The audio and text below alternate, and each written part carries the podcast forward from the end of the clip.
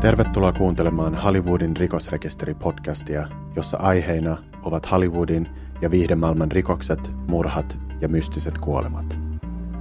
Tämä jakso käsittelee näyttelijä Natalie Woodia, joka nousi lapsinäyttelijästä maailmankuuluksi Hollywood-tähdeksi ja kauneusikoniksi. Mutta kuten arvata saattaa, tämän kuvan kauniin näyttelijän elämä oli kulissien takana kaikkea muuta kuin kiiltokuvamainen ja hohdokas.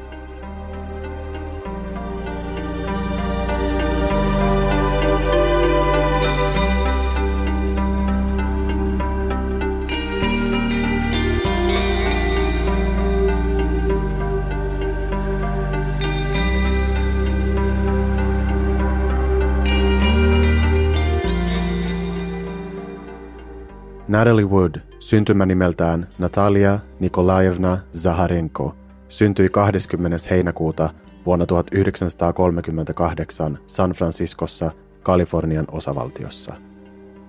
Hänen vanhempansa Nikolai ja Maria Zaharenko olivat kotoisin Venäjältä ja tapasivat Yhdysvalloissa – Nikolai oli kotoisin Vladivostokista ja hänen isänsä kuoli punaisten ja valkoisten venäläisten sotilaiden katutappelussa vuonna 1918, ja tämän jälkeen Nikolain äiti lapsineen pakeni Kanadaan, josta he myöhemmin muuttivat San Franciscoon.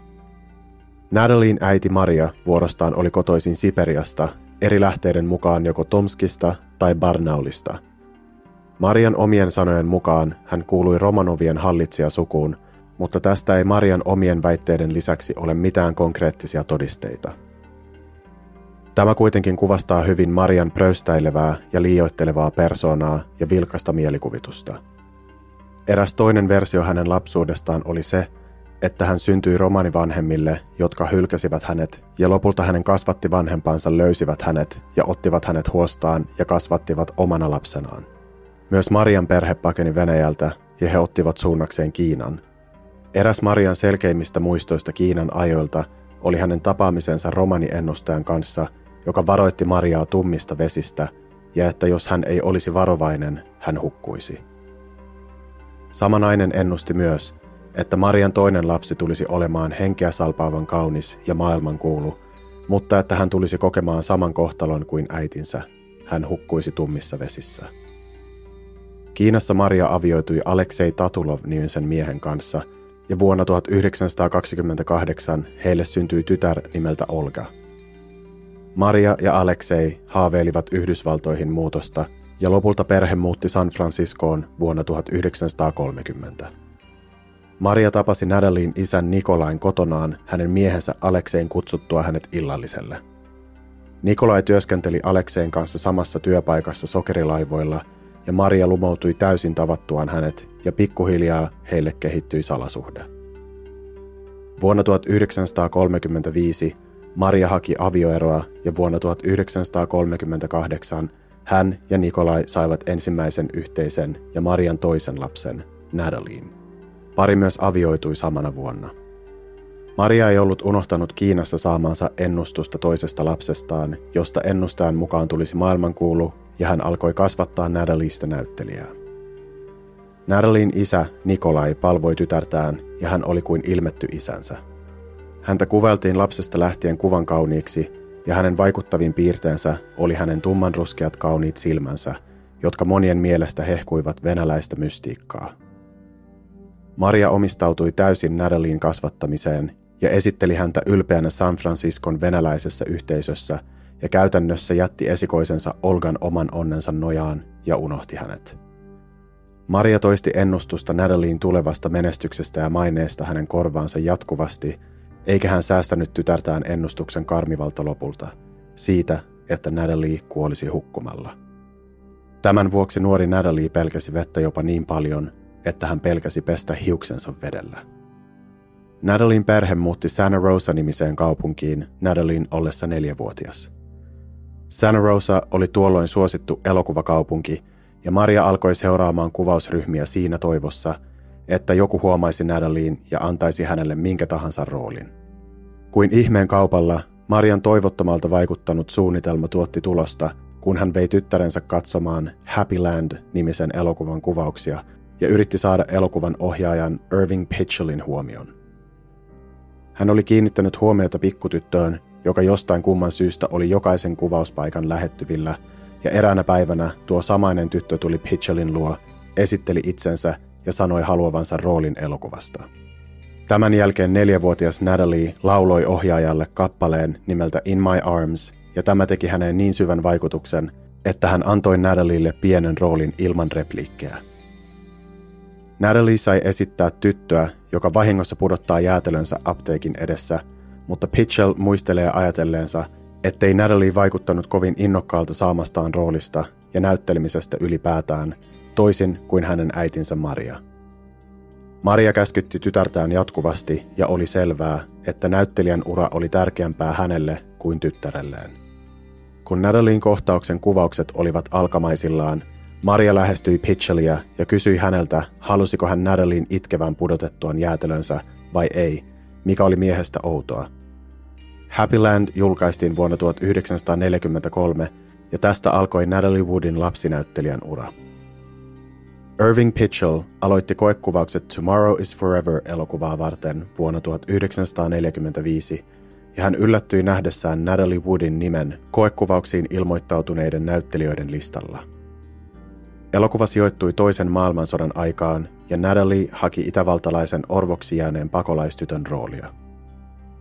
Roolista teki vaikean se, että siihen haettiin nuorta tyttöä, joka pystyisi puhumaan englantia saksalaisella aksentilla – ja joka osaisi myös itkeä.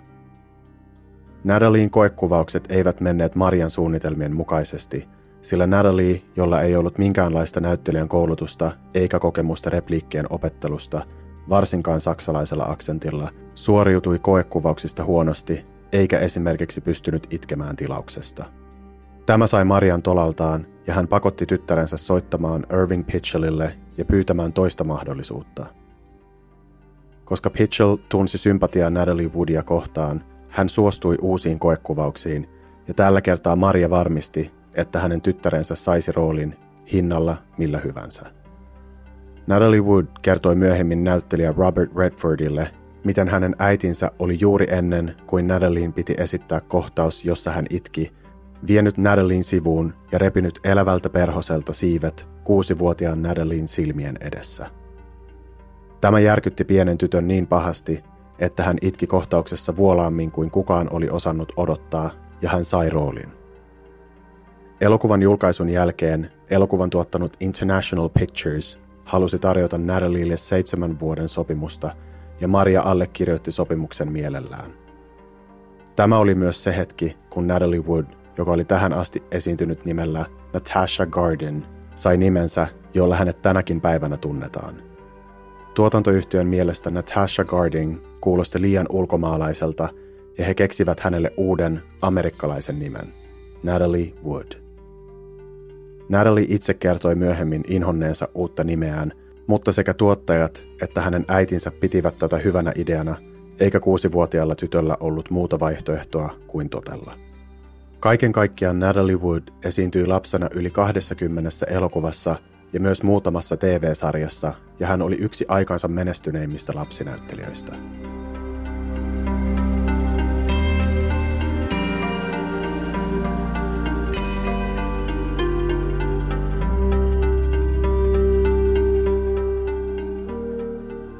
Saavuttaessaan teiniään Natalie ei luonnollisesti enää voinut näytellä suloista pikkutyttöä, ja nyt hänen täytyi siirtyä haastavampiin teini-ikäisen rooleihin – Monille tämä siirtymävaihe voi olla hankala ja kiinnostus lapsinäyttelijöihin voi tässä vaiheessa lopahtaa, mutta Natalie Wood suoriutui tästäkin vaivattomasti. Hän sai muun muassa roolin Betty Davisin tähdittämästä The Star-elokuvasta, jossa hän esitti Davisin roolihahmon tytärtä. Kuvaukset olivat kuitenkin Woodille traumaattiset, sillä hän lähes hukkui kuvausten aikana. Kuvauspaikka sijaitsi San Pedron satamassa Los Angelesissa – josta voi muun muassa ottaa lautan suositulle Catalina-saarelle. Kohtauksessa Natalie piti hypätä purjeveneestä mereen ja uida toiselle alukselle, ja tämä oli vettä pelkäävälle näyttelijälle erittäin hankalaa. Roolin menettämisen pelosta hän kuitenkin suostui kohtauksen suorittamiseen ja muistelee panikoineensa heti veteen päästyään ja että avustajat joutuivat lopulta nostamaan hänet jääkylmästä merestä, sillä hän pelkäsi hukkuvansa. Kaiken lisäksi kyseinen kohtaus poistettiin elokuvaa viimeistellessä, ja kaikki tämä oli ollut täysin turhaa. Natalie Woodin suuri läpimurto tuli kuitenkin, kun hän sai roolin elokuvasta Rebel Without a Cause. 16-vuotias Wood luki elokuvan käsikirjoituksen ja omien sanojensa mukaan tunsi ensimmäisen kerran, että kyseessä oli elokuva, jossa hän itse halusi näytellä, eikä pelkästään hänen äitinsä. Itse asiassa Maria ei halunnut tyttärensä näyttelevän Rebel Without a Causeissa, sillä hän pelkäsi elokuvan vahingoittavan Natalien kiiltokuvamaista kuvaa julkisuudessa ja että rooli vaikuttaisi negatiivisesti hänen kysyntäänsä elokuva-alalla. Natalie Wood oli kuitenkin päättänyt taistella äitinsä tahtoa vastaan, kenties ensimmäistä kertaa elämässään, ja sai elokuvasta Judy-nimisen kapinallisen teinitytön roolin, johon hän samaistui erittäin paljon. Woodin lisäksi elokuvassa esiintyivät teini-idolit James Dean ja Sal Mineo, joiden roolihahmot kamppailevat omien teini-ikään kuuluvien ongelmiensa kanssa. Rebel Without a Cause oli suunniteltu niin sanotuksi B-luokan elokuvaksi, mutta James Deanin suuren suosion vuoksi siihen panostettiin alkuperäistä suunnitelmaa enemmän ja se kannatti. Elokuva oli uraurtava kuvaus tuon ajan Yhdysvalloista ja sukupolvien välisestä kuilusta, ja sekä 24-vuotias Dean että 17-vuotiaat Wood ja Minio saivat roolisuorituksistaan Oscar-ehdokkuudet, mutta kolmikosta kukaan ei voittanut kategoriassaan. James Dean ei myöskään koskaan saanut nauttia elokuvan menestyksestä ja Oscar-ehdokkuudestaan, sillä hän menehtyi traagisessa autoonnettomuudessa vuonna 1955 ennen elokuvan ensi-iltaa. Natalie Wood, joka oli kuvausten aikana rakastunut Deaniin, oli surun murtama kuullessaan hänen kuolemastaan. Elokuvan menestyksen lisäksi huhut Natalie Woodin ja elokuvan ohjaajan Nicholas Rain seksisuhteesta nostattivat kulmakarvoja – sillä parin ikäero oli huomattava, hurjat 26 vuotta. Natalie Woodin elämäkerran Natalie Wood The Complete Biography kirjoittanut Suzanne Finstead vahvistaa nämä huhut ja kertoo myös Natalien äidin Marian tienneen tyttärensä suhteesta ohjaajaan. Suhde kuitenkin päättyi ja Natalie Woodilla oli tähtäimessä uusi mies, jota hän oli pitkään ihaillut valkokankaalla ja jonka hän oli päättänyt hurmata. Näyttelijä Robert Wagner – Natalie halusi vaihtaa managerikseen Henry Wilsonin, joka sattumalta oli myös Robert Wagnerin manageri, ja Wood ajatteli, että Wilson voisi esitellä hänet Wagnerille. Wilson ei kuitenkaan vaikuttanut halukkaalta edustaa Natalie Woodia, eikä Natalien äiti Maria ollut ajatuksesta innoissaan, sillä Wilson oli avoimesti homo. Natalie Wood ei kuitenkaan luovuttanut näin helpolla, sillä hän oli päättänyt, että jonain päivänä hän vielä avioituisi Robert Wagnerin kanssa – ja sai lopulta Wilsonin suostumaan järjestämään tapaamisen Wagnerin kanssa, mutta vasta kun Wood täyttäisi 18. Tämän lisäksi Wilson suostui edustamaan Natalie Woodia ja hänestä tuli Woodin uusi manageri, mikä ei miellyttänyt Woodin äitiä. Kun Natalie Wood täytti 18, hän sai puhelun 26-vuotiaalta Robert Wagnerilta, joka halusi viedä hänet treffeille The Mountain-elokuvan ensi -iltaan. Wood, joka oli 11-vuotiaasta asti haaveillut naivansa Wagnerin, oli vähintäänkin innoissaan. Parin ensitapaaminen oli menestys ja molemmat vaikuttivat ihastuneilta. Natalie Woodista ja Robert Wagnerista ei kuitenkaan tässä vaiheessa vielä tullut paria, ja Wood tapaili lyhyesti esimerkiksi laulaja Elvis Presleytä tämän jälkeen. Pari kuitenkin törmäsi toisiinsa useasti elokuva-alan eri tilaisuuksissa – ja he alkoivat tapaamaan toisiaan myös valokeilojen ulkopuolella ja huhut parin mahdollisesta avioitumisesta alkoivat liikkua. Erään kerran, kun Wagner ja Wood olivat treffeillä Wagnerin veneellä nimeltä My Lady, Robert kaatoi Natalielle lasin champagnea ja pidellessään lasia kädessään Wood huomasi lasin pohjalla kihlasormuksen, jossa oli kaiverus Marry Me. Natalie Wood vastasi kosintaan myöntävästi ja pari oli kihloissa. Pari ilmoitti kihlauksestaan julkisesti ja häiden suunnittelu alkoi välittömästi. Kaikki eivät olleet kihlauksesta yhtä innoissaan, ja Natalie Woodin sydänystävä Marianne esitti ystävälleen huolensa. Robert Wagnerin manageri Henry Wilson, joka oli avoimesti homo, oli tunnettu Hollywoodissa kaapissa olevien miesnäyttelijöiden managerina, ja myös Robert Wagnerin huhuttiin olevan homo tai biseksuaali. Natalie Wood kuitenkin rauhoitteli ystävänsä ja kertoi keskustelleensa huhuista kihlattuunsa kanssa ja että Robert Wagner oli vannonut näiden huhujen olevan perättömiä. 28. joulukuuta vuonna 1957, vain muutama viikko kosinnasta, Natalie Wood ja Robert Wagner menivät naimisiin. Pari matkusti tämän jälkeen muun muassa New Yorkiin ja viettivät aikaa kahdestaan Wagnerin veneellä Catalina saaren rannalla. Rebel Without a Cause-elokuvan jälkeen Wood näytteli useissa elokuvissa ja TV-sarjoissa, mutta teiniroolien näyttely ei luonnollisesti voinut kestää ikuisesti, ja siirtymävaihe teininäyttelijästä vakavasti otettavaksi aikuiseksi ei ollut täysin kivuton. Elokuvat, joissa Wood esiintyi tässä niin sanotussa siirtymävaiheessa, eivät olleet samanlaisia menestyksiä, joihin Wood itse ja hänen faninsa olivat tottuneet, ja hetken aikaa Natalie Woodin tähti näytti hiipuvan. Mutta sitten hän sai roolin elokuvasta Splendor in the Grass, joka valmistui vuonna 1961, ja Wood oli jälleen ehdolla paras naispääosa kategoriassa Oscar-gaalassa. Valitettavasti Natalie Wood ei tälläkään kertaa voittanut palkintoa, mutta hänen roolinsa nostatti hänen uransa uuteen nousuun. Vuonna 1961 Wood näytteli pääosaa Maria West Side Story musikaalin elokuvaversiossa. Elokuva oli vuoden 1961 tuottoisin elokuva ja voitti muun muassa vuoden parhaan elokuvan Oscarin. Vuosi 1961 oli yksi Natalien uran parhaimmista mutta myös yksi hänen yksityiselämänsä huonoimmista. Hänen avioliittonsa Robert Wagnerin kanssa oli ajautunut karille.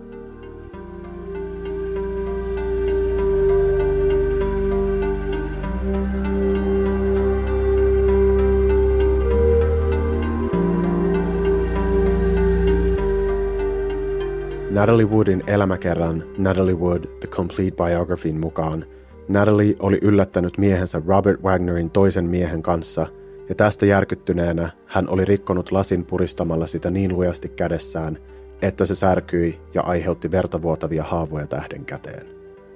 Wood oli tämän jälkeen juossut yöasussaan verisenä naapureidensa talolle, hakannut ovea kunnes he päästivät hänet sisään ja soittanut hysteerisenä äidilleen. Natalie saapui äitinsä talolle samana yönä ja lukittautui makuuhuoneeseensa, jossa hän vahingossa tai tarkoituksella otti yliannostuksen unilääkkeitä. Nadalin vanhemmat veivät tyttärensä paikalliseen sairaalaan vatsahuhteluun, mutta tähti itse kumosi itsemurhaväitteet. Natalie Woodin ja Robert Wagnerin ero astui voimaan vuonna 1962, ja uutiset erosta järkyttivät viihdemaailman ja fanit, sillä heitä oltiin pidetty Hollywoodin unelmaparina ja he olivat vaikuttaneet onnellisilta – Yksityiskohdat eron syystä eivät kuitenkaan vuotaneet tässä vaiheessa vielä julkisuuteen. Natalie oli erosta surun murtama, pelkäsi olla yksin ja hän kävi terapiassa seuraavat kahdeksan vuotta. 60-luvulla Natalie Wood oli kuitenkin uransa huipulla ja näytteli 12 elokuvassa ja hän sai kolmannen Oscar-ehdokkuutensa vuonna 1963 roolisuorituksestaan elokuvassa Love with the Proper Stranger – Tämä ehdokkuus teki Woodista nuorimman näyttelijän, joka oli ollut Oscar-ehdokkaana kolmesti. Vuonna 1966 Natalie Wood tapasi brittiläisen tuottajan nimeltä Richard Gregson ja pari avioitui vuonna 1969.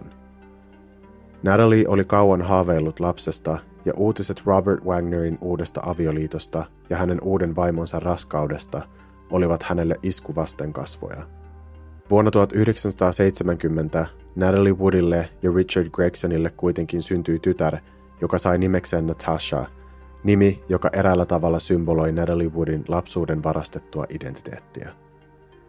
Natalie oli myöhemmin kuvaillut tätä hetkeä elämänsä onnellisimmaksi, ja hän päätti omistautua täysin lapselleen ja varmistaisi, että hän saisi hyvän lapsuuden toisin kuin Natalie itse. Natalie kertoi lehtihaastattelussa olevansa onnellisempi kuin koskaan ja että hän vihdoin tunsi turvaa. Ei mennyt kuitenkaan kauaa ennen kuin Natalien uusi mies Richard petti vaimoaan nuoren sihteerinsä kanssa, ja mikä teki suhteesta vielä kivuliaamman oli se, että Natalie oli itse valinnut kyseisen sihteerin miehelleen. Wood haki avioeroa vuonna 1971 ja ero astui voimaan 12. huhtikuuta vuonna 1972. Toisen avioeronsa jälkeen Natalie Wood oli masentunut, otti rauhoittavia lääkkeitä ei pystynyt syömään ja tunsi olonsa nöyryytetyksi. Sattumalta myös Robert Wagner oli eronnut vaimostaan ja hän jopa otti yhteyttä Natalien ja kyseli tämän vointia ja tarjoutui auttamaan, jos Natalie tarvitsisi jotain. Natalielle selvisi kuitenkin, että Robert oli jälleen kihloissa, tällä kertaa kuuluisan Frank Sinatran tyttären Tinan kanssa. Robert Wagner yllätti Natalien samana vuonna, kun hän jouluna vieraili Natalien luona ja toi joululahjoja hänelle ja Natashalle, ja Natalie muisteli myöhemmin, että heidän välillään selvästi oli vielä kipinä ja että hänestä tuntui, että he tapaisivat vielä uudelleen. Tämä tunne osoittautui oikeaksi ja he alkoivat tapailla salaa Tiinan selän takana. Lehdistö sai kuitenkin vihiä Natalien ja Robertin tapailusta ja pian heistä puhuttiin ympäri Hollywoodia. He rakastuivat uudelleen ja tällä kertaa olosuhteet vaikuttivat suotuisimmilta pysyvään parisuhteeseen, sillä Robert, joka oli heidän avioliittonsa aikana ollut julkisuudessa Natalien varjossa, oli luonut nimeä itselleen ja nyt he olivat tasavertaisia, ainakin viihdemaailman silmissä. Pari avioitui toisen kerran 16. heinäkuuta 1972 Robertin jahdilla Malibussa, ja tälläkin kertaa häät olivat pienet ja vain perheenjäsenet ja läheisimmät ystävät oli kutsuttu.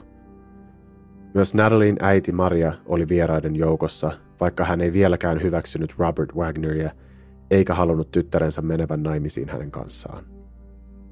Vuonna 1972 Natalie Wood oli jälleen raskaana ja odotti hänen ja Robert Wagnerin ensimmäistä yhteistä lasta, joka syntyi maaliskuun 9. päivä 1973.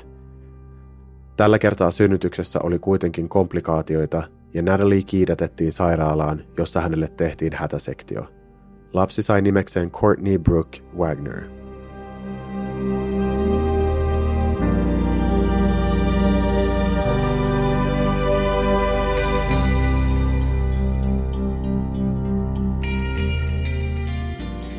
Natalie keskittyi pääsääntöisesti perheeseensä ja koki vieraantuneensa niin sanotusta roolistaan kuuluisana Natalie Woodina, ja ei tästä syystä keskittynyt uraansa samalla tavalla kuin ennen. Hän eristäytyi ulkomaailmasta jopa niin paljon, että yksi Natalien ystävistä vertasi häntä maanpakoon ajattuun Napoleoniin. Vuonna 1975 Peeper-elokuvan valmistuttua Natalie käytännössä jäi osa-aikaeläkkeelle ja omistautui lähes täysin lapsilleen. Hän rakasti äiteyttä ja hänen vanhin lapsensa Natasha kertoi myöhemmin, että Natalie rakasti syntymäpäiviä, yhteisiä lomia ja että hän ja hänen sisarensa Courtney olivat äidilleen tärkeintä koko maailmassa. Natalie halusi olla lapsilleen se äiti, jota hänellä ei koskaan ollut.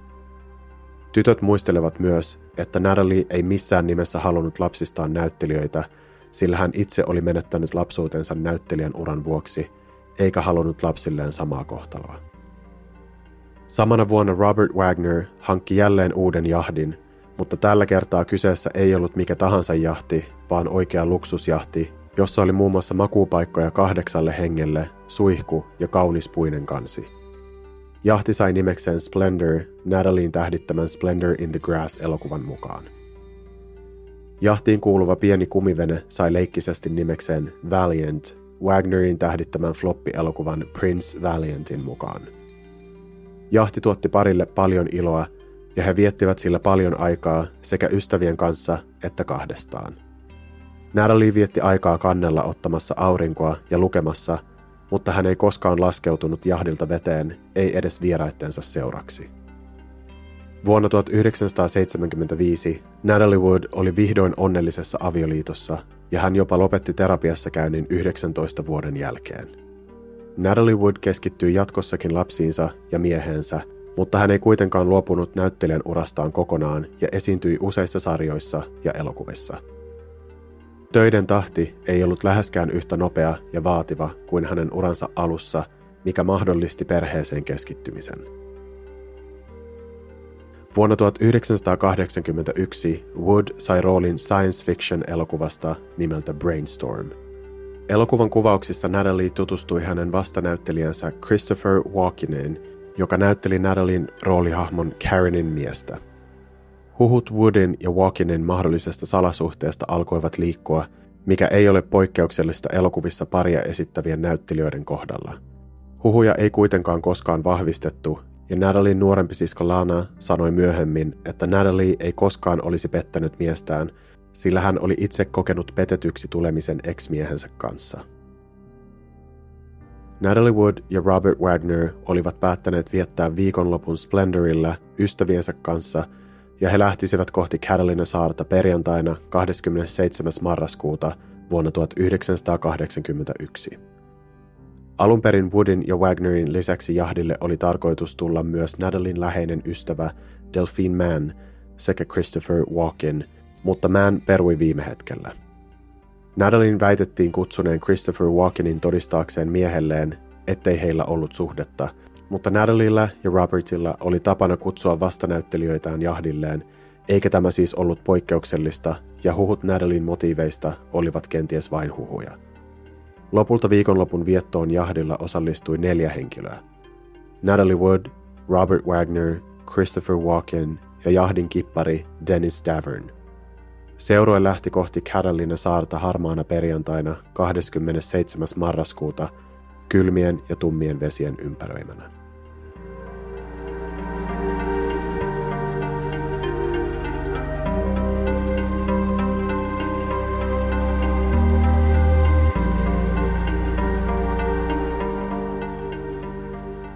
Tunnelma Splendor-jahdilla oli matkan alusta lähtien kireä, ja kippari Dennis Davernin mukaan Wagnerin ja Walkenin välillä oli selvästi havaittavaa mustasukkaisuutta. Christopher Walken, joka oli kokematon merenkävijä, kertoi myöhemmin aloittaneensa matkan kahdella Bloody Mary-drinkillä ja että tämä osoittautui virheeksi. Aaltojen ja alkoholin yhdistelmä johti siihen, että Walken joutui menemään lepäämään ja hän heräsi vasta, kun seurue oli perillä Carolinan edustalla. Perille päästyään Natalie, Robert ja Christopher hyppäsivät Valiant kumiveneen kyytiin ja suuntasivat kohti saaren ravintoloita ja kauppoja. Kolmikko lähti El Gallion nimisestä ravintolasta kohti satamaa noin kello 10 illalla ja silminnäkijöiden mukaan he olivat nauttineet alkoholia ainakin viimeiset viisi tuntia. Päästyään satamaan, jossa Valiant odotti, Robert Wagnerin mukaan Natalie ei halunnut astua veneeseen, sillä oli pimeä, kylmä ja hän pelkäsi kastuvansa. Lopulta hän kuitenkin suostui ja kolmikko saapui takaisin Splendorille entistä kireämmissä tunnelmissa Davernin mukaan. Mitä jahdilla tapahtui kyseisenä perjantai-iltana on epäselvää ja paikalla olleiden versiot eriävät toisistaan, mutta kaikkia yhdistää se, että Woodin ja Wagnerin välille syntyi riita, joka johti siihen, että Natalie Wood pyysi Dennis Davernia viemään hänet maihin, jotta hän voisi yöpyä hotellissa. Wood varasi itselleen ja Davernille kaksi huonetta Pavilion Lodge-hotellista, ja kyseisen hotellin henkilökunta kiinnitti huomiota näyttelijän erittäin humalaiseen käytökseen. Aamulla Natalie Wood marssi vastaanottoon maksamaan huoneista, mutta sai yllätyksekseen kuulla maksaneensa jo yöllä hotelliin saapuessaan, mikä kenties kertoo näyttelijän öisestä humalatilasta. Natalie Wood suunnitteli Davernin mukaan matkustavansa takaisin mantereelle palaamatta miehensä ja Walkinin luo – mutta muutti mielensä viime hetkellä ja Davern kyyditsi näyttelijän takaisin jahdille. Christopher Walkenin mukaan Natalie oli tullut hänen hyttiinsä kertoakseen lähtevänsä takaisin Los Angelesiin ja kysyäkseen, halusiko Walkin lähteä hänen mukaansa vai jäädä jahdille. Mies vastasi, ettei hän halunnut sekaantua asiaan. Tunnelma oli kuitenkin täysin muuttunut, kun Walkin vihdoin nousi kannelle ja löysi iloisen Natalie Woodin kokkaamasta – Walkenin mukaan tunnelma oli kuin mitään ei olisi tapahtunut ja kaikki vaikuttivat erittäin iloisilta. Natalie Wood oli hylännyt aikeensa lähteä takaisin Los Angelesiin ja hän kertoi Walkenille, että he ajaisivat jahdin hieman syrjäisemmälle paikalle. Päästyään perille, Robert Wagner päätti mennä päiväunille ja sillä välin Natalie Wood ja hänen vastanäyttelijänsä Christopher Walken päättivät lähteä maihin ja Natalie jätti päätöksestään viestin nukkuvalle miehelleen. Wood ja Walkin menivät saarella ravintolaan, jossa he aloittivat jälleen alkoholin nauttimisen. Herättyään ja nähtyään vaimonsa jättäneen viestin hänen ja Walkinin olinpaikasta, Robert Wagner muuttui hetki hetkeltä kärsimättömämmäksi, eikä lopulta enää pystynyt odottaa, vaan lähti saarelle etsimään heitä. Hän löysi heidät Dogs Harbor Reef ravintolasta erittäin viihtyisissä tunnelmissa. Natalie Woodin elämäkerran mukaan Robert Wagner tunsi itsensä ulkopuoliseksi, kun Natalie ja Christopher kertoivat sisäpiirivitsejä Brainstorm-elokuvan kuvauksista ja hänen mustasukkaisuutensa kenties yltyi entisestään. Seurue päätti jäädä syömään illallista samaan ravintolaan ja illan aikana he nauttivat valtavan määrän alkoholia.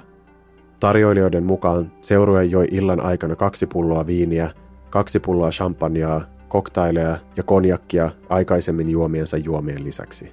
Illan päätteeksi seurue oli selvästi humalassa ja erään tarjoilijan mukaan Robert Wagner oli jopa niin humalassa, että hänellä oli vaikeuksia pysyä pystyssä. Illan päätteeksi noin kello 22.00-22.30 Wood, Wagner, Walkin ja Davern palasivat Splendorille, jossa he humaltuivat entisestään. Noin kello 23 mies nimeltä John Payne kuuli veneensä lähettyviltä naisen huutoa. Payne oli kihlattuunsa Marilynin ja tämän kahdeksanvuotiaan pojan Anthonyn kanssa viettämässä viikonloppua veneellään, ja he olivat ankkuroineet veneensä vain noin 25 metrin päähän Splendorista. John herätti kihlattuunsa kuultua naisen huudot, ja myös tämä pystyi selkeästi kuulla, miten tuntemattoman naisen hätähuudot kuuluivat heidän veneensä avoinna olevista ikkunoista. Nainen huusi, Somebody, please help me, I'm drowning, useaan otteeseen. John ja Marilyn molemmat muistavat tarkistaneensa kellon ajan ja että Marilynin pojan digitaalinen rannekello näytti ajaksi 23.05. Tämän jälkeen he kuulivat joko yhden tai kaksi humalaista miesääntä vastaavan naisen huutoihin ivalliseen sävyyn. Älä huoli, me autamme sinua. Mutta tästä huolimatta nainen ei lakannut huutamasta. Marilyn juoksi veneensä kannelle samalla, kun John soitti satamakapteenille ilmoittaakseen kuulemistaan huudoista. Kannella Marilyn yritti paikallista apua huutanutta naista vastaamalla huutoihin, missä sinä olet, olen tulossa auttamaan, jatka puhumista. John ei saanut lähimpään satamakapteenin yhteyttä, joten hän soitti kauempana sijaitsevaan Avaloniin, joka sijaitsi toisella puolella saarta, ja he sanoivat lähettävänsä paikalle helikopterin. Helikopterin saapumista odotellessaan pariskunta yritti osoittaa veneensä valokeilalla ääntä kohti, ja molemmat muistavat, miten kyseisenä yönä oli todella kylmä ja pimeä, ja miten merellä oli kova aallokko. He eivät onnistuneet löytämään naista valokeilallaan, mutta arvelivat äänen tulevan heistä katsottuna kello yhdeksästä, eli Splendorin suunnasta. Helikopteri ei kuitenkaan koskaan saapunut paikalle, ja hetken Marilyn jopa harkitsi hyppäävänsä mereen ja uivansa ääntä kohti – mutta yhdessä kihlattuunsa kanssa hän tajusi pian, että se olisi liian vaarallista ja ettei hän selviäisi kylmässä merivedessä viittä minuuttia kauempaa. Kello 23.25 naisen avun huudot loppuivat.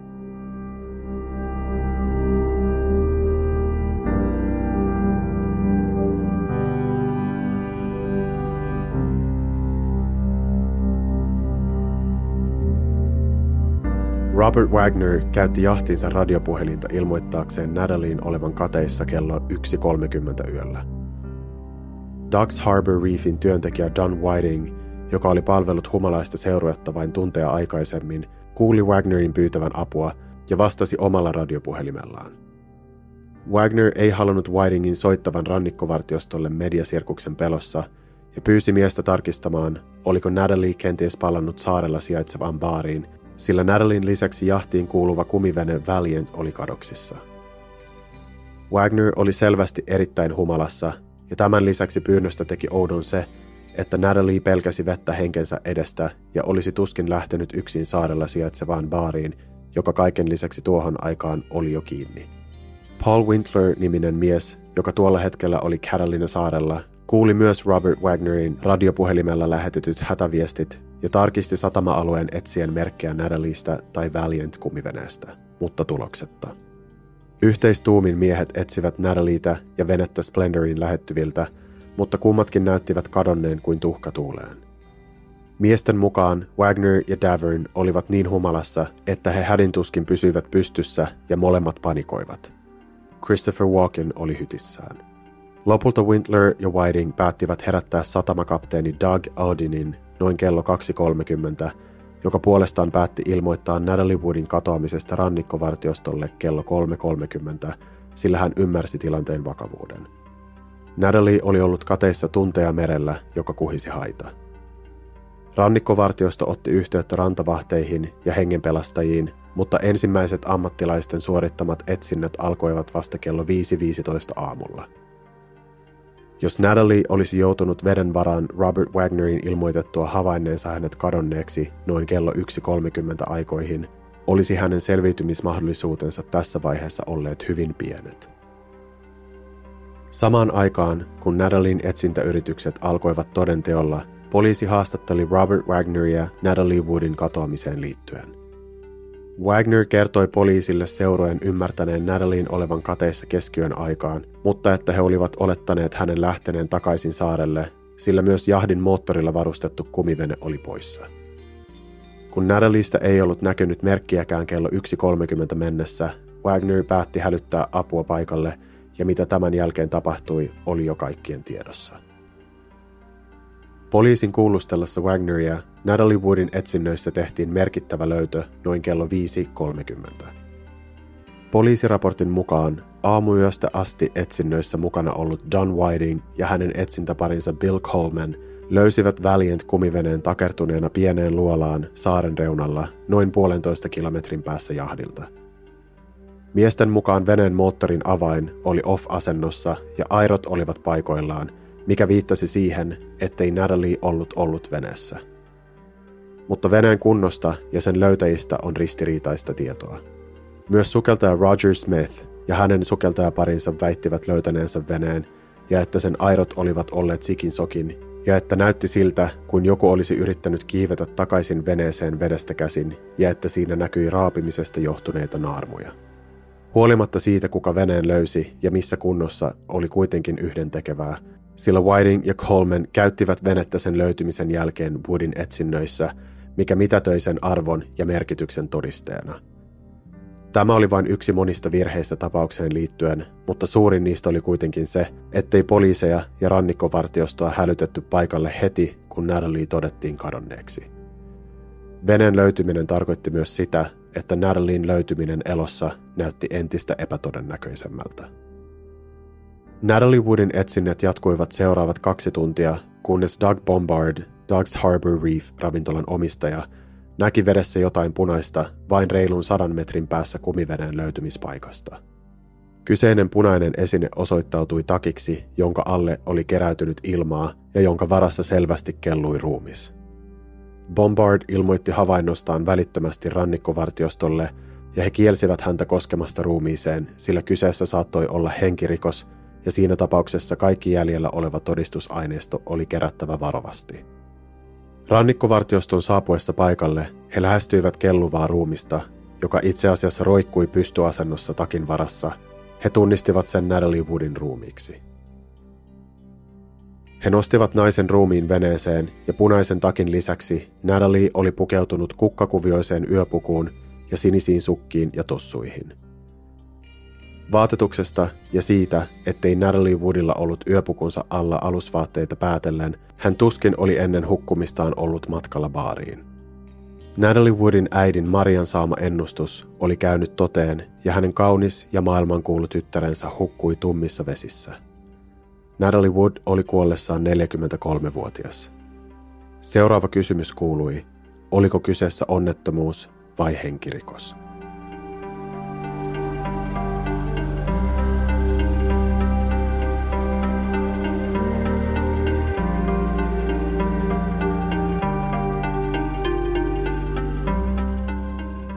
Uutiset Natalie Woodin hukkumisesta levisivät mediassa kulovalkean tavoin ympäri maailmaa ja kaikki halusivat tietää, miten tähti oli päätynyt veteen ja hukkunut. Robert Wagneria kuulusteltiin vaimonsa ruumiin löytymisen jälkeen ja kuulustelu kesti kaiken kaikkiaan kuusi minuuttia. Kuulustelussa Wagner oli poliisin mukaan niin herkässä tilassa, että hän päätti keskeyttää kuulustelun, jonka aikana Wagner kertoi jälleen, miten Natalie ja kumivene olivat kadonneet ja miten hän aluksi luuli, että Natalie mahdollisesti oli palannut saarella sijaitsevaan baariin. Poliisiasemalla oltiin yleisesti sitä mieltä, että kyseessä oli selvä onnettomuus, eikä Robert Wagnerilta kyselty mitään esimerkiksi siitä, miten hän luuli Natalien joutuneen veden varaan ja hukkuneen. Tämän jälkeen poliisit kuulustelivat lyhyesti Christopher Walkenia, joka myös kuvaili illan ja yön tapahtumia ympäripyöreästi mutta mainitsi riidan hänen ja Robert Wagnerin välillä ja että Natalie oli tämän jälkeen vetäytynyt hyttiinsä. Walkin ei myöskään osannut selittää, miten Natalie oli poistunut jahdilta. Kukaan, ei edes Robert Wagner, ei ilmoittanut Natalie Woodin perheelle hänen kuolemastaan. Perhe sai kuulla suruuutiset Natalien siskon ystävän soitettua heille kuullessaan Natalien hukkumisesta uutisissa. Natalien äiti Maria alkoi huutaa eläimellistä huutoa ja putosi lattialle.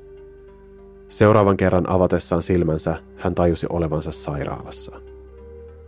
Natalien siskon mukaan Maria käytännössä kuoli kuullessaan tyttärensä kuolemasta, eikä koskaan palautunut entiselleen. Viikonlopun jälkeisenä maanantaina kuolemansyytutkija Thomas Noguchi kertoi lehdistötilaisuudessa tulleensa siihen tulokseen, että Natalie ei ollut henkirikoksen uhri ja että kyseessä oli onnettomuus. Näyttelijän ruumiissa oli mustelmia ja ruhjeita, mutta Noguchin mukaan tämä olisi saanut kyseiset jäljet hukkumisensa jälkeen. Noguchin mukaan Natalie oli yrittänyt laskeutua kumiveneeseen erotakseen lopusta seurueesta ja että hän olisi liukastunut ja lyönyt päänsä joko jahtiin tai kumiveneeseen ja hukkunut. Noguchi kertoi Nadalin verestä löytyneen alkoholia ja että Nadalin humalatila olisi ollut osasyy onnettomuuteen. Eräs toimittaja kuitenkin ihmetteli, miksi Natalie olisi halunnut erota seurueesta ja mikäli Wagner ja Walkin olivat riidelleet yön aikana. Noguchi konsultoi kuoleman syytutkinnassa avustajana toiminutta Roy Hamiltonia – joka kuiskasi Noguchille poliisien vahvistaneen hänelle, että Wagner ja Walkin itse asiassa olivat riidelleet. Tämä kuiskaus kuului mikrofoniin ja kaikki paikalla olleet toimittajat kuulivat, mitä Hamilton kuiskasi Noguchille. Kuten arvata saattaa, tämä kommentti aiheutti kohduksen toimittajien keskuudessa ja pian uutiset miesten välisestä riidasta Natalie Woodin katoamisyönä olivat kaikkialla. Tämä puolestaan johti entistä isompiin spekulaatioihin siitä, että riidan syy olisi ollut Natalie Woodin ja Christopher Walkenin salasuhde, tai että Natalie Wood itse asiassa olisi yllättänyt miehensä ja Walkenin sängystä, ja että tämä siksi olisi järkyttyneenä halunnut päästä pois jahdilta. Epäselvyydet illan ja yön tapahtumista sekä Robert Wagnerin hiljaisuus olivat omiaan lisäämään yleisön kiinnostusta ja eri teorioita kaikkien rakastaman Natalie Woodin kohtalosta. Natalie Wood haudattiin 3. joulukuuta vuonna 1981. The Washington Post uutisoi hautajaisista samana päivänä ja artikkelissa kerrottiin nyt Wagnerin ja Walkinin riidan lisäksi naapuriveneen pariskunnan kuulemista naisen hätähuudoista samana yönä, kun Natalie Wood oletettavasti katosi.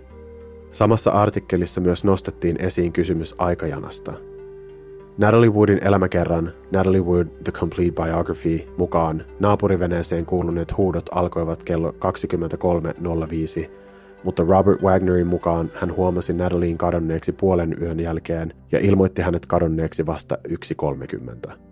Nämä ajat olivat hämmentäviä monestakin syystä ja herättivät lisää kysymyksiä. Natalie Woodin hautajaisiin oli kerääntynyt noin sata ihmistä ja vieraiden joukossa olivat hänen kaksi tytärtään, seitsemänvuotias Courtney ja 11-vuotias Natasha. Woodin arkkua venäläisten balalaikkojen säästämänä kantoivat muun muassa Frank Sinatra, Fred Astaire ja Gene Kelly. Hautajaisten jälkeen Robert Wagneria, Christopher Walkenia ja jahdin kipparia Dennis Davernia kuulusteltiin viimeisen kerran, mutta yksikään kuulusteluista ei paljastanut mitään uutta – Christopher Walken kertoi olleensa nukkumassa Natalien kadotessa ja että kun hän heräsi aamulla, Robert kertoi hänelle, että Natalie oli kadonnut ja mahdollisesti hukkunut. 11. joulukuuta, eli vain noin kaksi viikkoa Natalie Woodin kuolemasta, tutkinnot lopetettiin ja Natalie Woodin kuolema todettiin onnettomuudeksi ja kuolinsyyksi hukkuminen ja hypotermia. Vaikka kuolinsyytutkija kertoi Natalien ruumiin olleen mustelmilla, ei hän silti nähnyt merkkejä, jotka viittasivat henkirikokseen.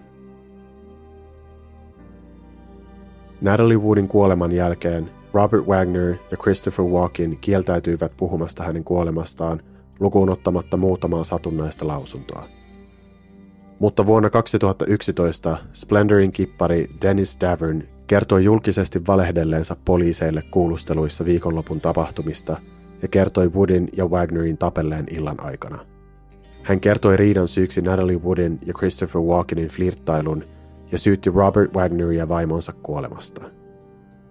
Tämä johti siihen, että Natalie Woodin tapaus avattiin uudelleen ja vuonna 2012 hänen kuoleman syynsä vaihdettiin onnettomuudesta hukkumiseksi epäselvissä olosuhteissa. Raporttiin kirjattiin myös, että syytä siihen, miten Natalie päätyi veteen, ei voitu selittää, ja että näyttelijä oli mahdollisesti saanut ruumiista löydetyt mustelmat ja ruhjeet jo ennen hukkumistaan. Vuonna 2018 poliisit virallisesti ilmoittivat, että Robert Wagner oli nyt a person of interest. Ei siis varsinaisesti epäilty, mutta hän on tapaukseen liittyen kiinnostava, eikä häntä pystytä sulkea pois epäiltyjen listalta. Los Angeles Times kertoi artikkelissaan vuonna 2018, että Natalie Woodilla oli selittämättömiä ruhjeita oikeassa kädessä, vasemmassa ranteessa, oikeassa polvessa ja naarmuja sekä kaulassa että otsassa. Viranomaisten mukaan on mahdollista, että Natalie Wood pahoinpideltiin ennen hukkumistaan. Natalie Woodin tapaus avattiin uudelleen vuonna 2012 ja sitä tutkitaan edelleen 40 vuotta näyttelijän kuolemasta. Dennis Davernin uskottavuutta ja motiiveja on kyseenalaistettu, ja 91-vuotias Robert Wagner vannoo edelleen olevansa syytön vaimonsa ennenaikaiseen kuolemaan. Christopher Walkin teki yhteistyötä poliisien kanssa, kun tapaus avattiin uudelleen, ja hänet on virallisesti poistettu epäiltyjen listalta. On mahdollista, että emme koskaan saa tietää, mitä Natalie Woodille tapahtui tuona myrskyisenä yönä, kun tähden valo sammui ennustajanaisen pahaenteisen ennustuksen mukaisesti. Tämä oli Hollywoodin rikosrekisteri. Kiitos kun kuuntelit. Muistathan, että tilaamalla Hollywoodin rikosrekisterin esimerkiksi Spotifyssa, iTunesissa tai Acastissa saat uusimman jakson automaattisesti kuunneltavaksi puhelimeesi. Seuraa Hollywoodin rikosrekisteriä myös Instagramissa ja Facebookissa nimellä Hollywoodin rikosrekisteri.